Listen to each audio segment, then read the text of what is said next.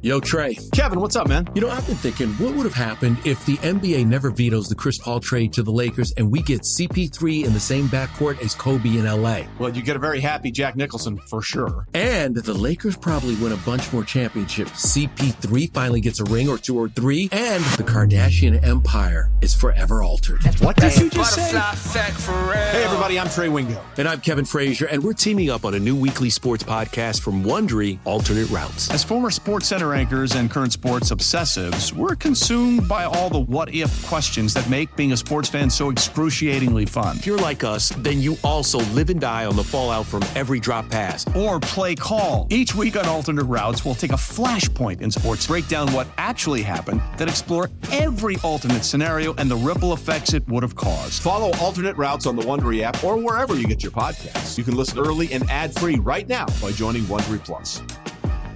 Presented by T-Mobile, the official wireless partner of Audacy Sports. With an awesome network and great savings, there's never been a better time to join T-Mobile. Visit your neighborhood store to make the switch today. This, this, this is Jolly Rogers and Touchdown with Kasey Hudson and Kailey Mizell. Happy It was a everyone. little bit of a rough Saturday night for the Bucks and anyone who was trying to enjoy their Saturday night. Uh, Kasey, we've got a lot to get into. I think that we should start talking about the game Mm-hmm. from the offensive standpoint. And Kasey, I have a lot of thoughts on the offense. Yeah. There was the good thing about the this game that was so hard to watch is that there was a lot to process and analyze and learn from. So let's Learn from. I like that.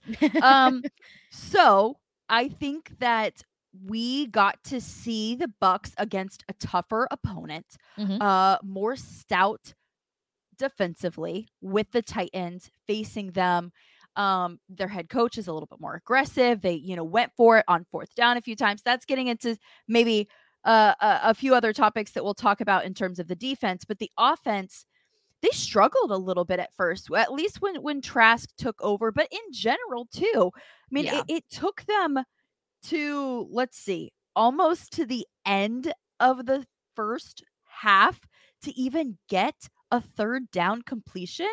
Mhm. It, it, there, it, I don't know. It just felt frustrating because there were times where the offense and Trask seemed on it, and it's like this Right. is this is what we want to see. We're headed in the right direction. And then all of a sudden, uh you have sacks and interceptions and you know the Issues Titans getting points off of the interceptions and it's like what it, it almost feels like a repeat of last week and I don't know here's the thing Kasey I don't know if Kyle Trask is fully to blame for it. I do think that he is young. I think that he's still getting these game reps. I think Mhm. that he's still learning and learning to make faster decisions. Absolutely. But there were times that the offensive line did not put him in a very good position Mhm. to make good decisions and to be real like the when he got sacked on second and 18 that oh to me a little bit of that is on your O line. Could he have Mhm. done something? Could he have scrambled? Could he have moved more? Sure, but he's kind of still getting used to getting his legs underneath him. The O line, it, and I understand there's things going on at the O line. yeah. This is not not the final O line that's going to be in front of QB one and Tom Brady, but there was some frustration and some disappointment looking at the way that they were able to block in front of their quarterback tonight. He Yeah. he just didn't have very much time and space. Um, but it took, I mean, it was just kind of a slow start for both teams Mhm. because at almost at the end of the first, the teams were combined 0 for 6 on third downs, 0 for 2 on fourth downs, and 56 yards. It just was a really slow moving kind of game. Took a while to get into. And I mean, even you look at the final score, it's not like anything Nothing fabulous happened. It, it was it was there was one touchdown in the game. It, Yep. Everything else was just field goals. So it's not like this was like an incredibly well executed offensive game. Although Kyle Trask did have some really, really great meetups with Deven Thompkins. And mm-hmm. we talked uh, on Friday's episode, and I said he had a really good practice. He yes. had coming off a great Thursday, had like the catch of the day. And I told you, Kasey, and I told you, Jolly Rogers and touchdown fans, that he was going to have a standout game. And I think that he really did put himself at least in the back of people's minds. I don't mm-hmm. know. Again, it is a crowded position. I don't know where that is going to leave him. We're going to get into that later in the episode. But you made everyone doubt putting you on the chopping block, in my opinion, with yeah. the performance that he had tonight. And Trask had some lasers to Thompkins, really liked the way that they started moving the ball in the second half, especially to start that third third quarter. Really, really great to see. Um, and and Bruce Arians had some really good things to say about Trask. He had high praises. He said that he's getting better. He's looking downfield more. Um, he's going to get better with game reps, and for the most part, doesn't make the same mistake twice. Although there were times tonight that it did seem like a replay of last week, but he did have, I think, some really great moments, mm-hmm. especially mm-hmm. in the second half. Um, but then you get sacked, you fumbled, you get it back, but and now there's a fourth and 31. It it it just it just they did not always put themselves in position to be the power off powerful offense that we know that they will be during the regular season. And so I think if you're watching the Bucks and you know what they can be, this game was probably frustrating to watch because it wasn't that. Yeah. Well, and like you said, not basically the way you described it and the way that I interpret it and watching the game myself is that it was just a very inconsistent game. Um, from an evaluation point, though, a lot of big learning curves.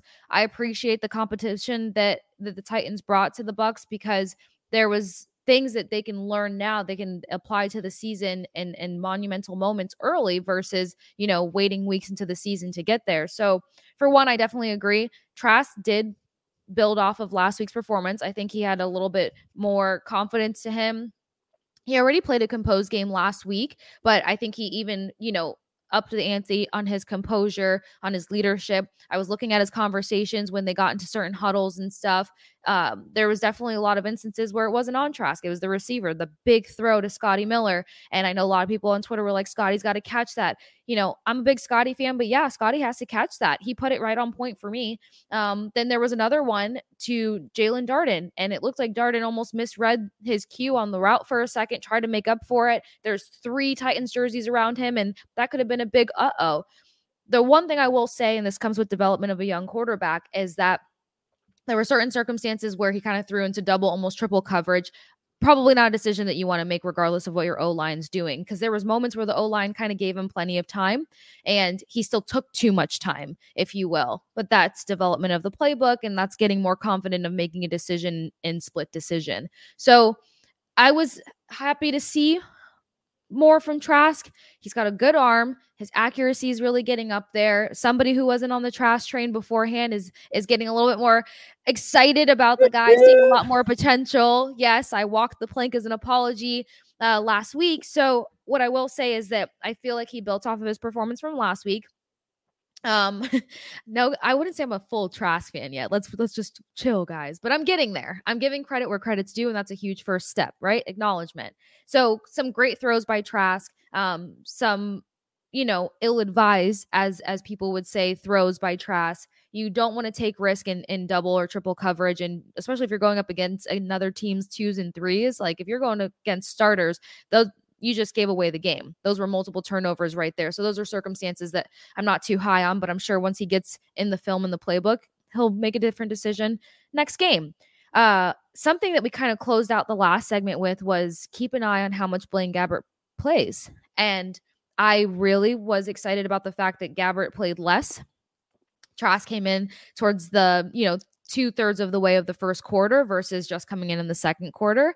But the offense as a whole were very very unprogressive. Um, they didn't collect many first downs at all, which means they were making no leeway. And more importantly, for a guy who had uh, 33 completions attempts to completions for Trask last game. He had 11 attempts to 24 completions this game. So just a completely reduced production rate. And your top runner of the game became Ke'Shawn Vaughn with 10 carries, 54 yards. Lenny, who just opened up the game for fun, five carries for 20 yards. And receiving wise, it's Deven Thompkins leading the charts with two recep- receptions for 38 yards. Those are terrible numbers, which also yeah. explains the fact that they never made it into the end zone. So that's definitely not something you want to see game two. No. You want to see them, you know, build off of something in one way or another. You want to see more touchdowns for sure. I mean, it was a bit of a snooze fest in the fact that they just couldn't move the ball, move the chains in any way or another. But what I did like to see, not that I liked it, but what I could appreciate in in terms of supporting Trask is that there was definitely things where the wide receivers were coming up short. Geiger did not have a great game. And was he was somebody say, that did yeah. so well before. You know, you would expect to see more out of him. I thought he was going to build off the previous performance, and he just didn't. He wasn't impressive today. He had a few missed opportunities. You Old Man Winter here. If I had it my way, it would stay winter all year long. Short days, wind chill, black ice, and a good polar vortex. Oh, heaven! Wait, is it getting warm in here? Your cold snap is over, Old Man Winter. Spring has arrived. Spring. Spring is here, which means it's the perfect time to get away in the Hyundai you've always wanted. Visit the Hyundai Getaway Sales Event, where you can get great deals on all of our award-winning Hyundai models, like the tech-filled Tucson and Kona, as well as the spacious Palisade. Enjoy wherever you go with the peace of mind that comes with America's best warranty and three years or 36,000 miles of complimentary maintenance. But hurry in, these deals won't last. Add more joy to your journey at the Hyundai Getaway Sales Event. Now get 0% APR or up to 1500 bonus cash on the Hyundai Tucson. Now, during the Hyundai Getaway Sales Event. Offers end soon. Call 562 314 4603 for details. Mentioned a few other guys in the whiteout spot, missed opportunities, kind of mm-hmm. just it not really lining up. Eh, not, I'm not saying lining up structure wise, but what I'm saying is like it didn't seem like the connection was there or that was just yeah. a missed opportunity. There was something missing. There was um, no spark. But, they were just kind of going through the motions on a lot yeah, of plays. Eh, yeah, and Kaylon Geiger, I, he was a name that I actually wrote down and said some missed opportunities there tonight, and and mm-hmm. you don't want to see that. Something that uh, we will continue to monitor and keep you guys updated on Jolly Rogers and touchdowns. Um, and and something that you never want to see is Aaron Stinnie getting carted off. Um, mm-hmm. he was he wasn't bending his left leg. He wasn't really putting any weight on it. Um, some speculation on on whether it could be knee, MCL. ankle, MCL. Um, mm-hmm. and he's been competing for the starting left guard job, and so seeing him go down is a big, big bummer for yeah, and you saw the, his face. That was oh, just so yeah. heartbreaking. And it, and and his teammates too too. Yeah. And to kind of like break down that play, unfortunately, it was Ke'Shawn Vaughn on the run and run ran into Stinnie's left leg, and you saw the left leg bend inwards. I mean, you can see the replay on if by now YouTube, but definitely all over Twitter. So the bend didn't look good. Um, they are kind of like racking it up to a left knee injury, and it is unfortunate because he's been putting in work at that left guard spot. He got a lot more respect placed on his name this training camp, and you know there was an expectation that he would fulfill a little bit of a larger role heading into this season, and I'm sure he felt that as a player from the growth that he made from last season to this season. And there's people that really support Stinnie in that left guard role, so uh, definitely prayers for him and that it's hopefully nothing too severe. This O line is just taking such a hit because earlier in the week, joint practices, you've got Tristan Wirfs, you're all all pro, all star, all the good things that you could possibly say about this kid, um, you know, have a core injury and that could put him out for a few weeks, hopefully no more than a month. But, you know, there's a big opening game in Dallas coming up on September 11th. And health was an issue last season. It just kind of feels like they're not catching too much of a break at this moment. But I, it could be worse. And thankfully, hopefully, it doesn't get to that that worst point. Um, it is a long season, so mm-hmm. it, it, it doesn't it doesn't have to be perfect from the get go. Um, you did nail the Deven Thompkins thing being a standout, though. I was, I was I thought, with myself with that, right. and him, and him. there you go. Shout out to Kailey on the call. But yeah, my who I thought was going to have a, a game was Jerreth Sterns, and he was silent I think I heard Sterns' name only in the second half for just a couple plays towards the end there, and mostly in the fourth quarter. And this is a kid that I thought was going to get a lot more reps and a lot more, you know, of a look this game because he's the one who really held whatever little bit of dignity the Bucks had in game se- preseason game one. You know, it was it was connections with Sterns that kept it there. So I was surprised to not see that. Um, but I think in terms of circling back to the learning the learning curve on their end, the learning from the evaluation point on our end, is that some people who may not make this roster became a little bit more apparent tonight. Some yep. people who need to develop a little bit more in the playbook became more apparent tonight. So there was things that stood out that start helping us formulate what this season's going to look like. And in terms of the offensive line, Nick Leverett was taking some of those center snaps, but he's also somebody that, you know, is very versatile and they're working up and down the line. And I guess a bonus or a positive point in all of this with what the O line is going through right now is Bruce Arians, Jason Licht, the coaching staff, and I know Bruce Arians isn't a head coach anymore, but he's who really called in and developed majority of this line they've always been very selective of guys who are very versatile. You know, if you look at these guys' backgrounds, some of them were playing center in college and then they end up moving out to tackle. Um, obviously, there's certain guys at tackle that can't move into center because they're way too tall, but there's always guys that have so many different abilities under their belt to move up and down the line. And so I'm I'm going to trust that process and just kind of hope that, you know, the guys the next man up mentality is going to be in favor of the Bucks and at least at least of now, there was some good news. Bruce Arians said to reporters while the game was going on that he has no doubt in his mind that Tom Brady will be back. There was no hesitation. It didn't seem like he was looking for the perfect line.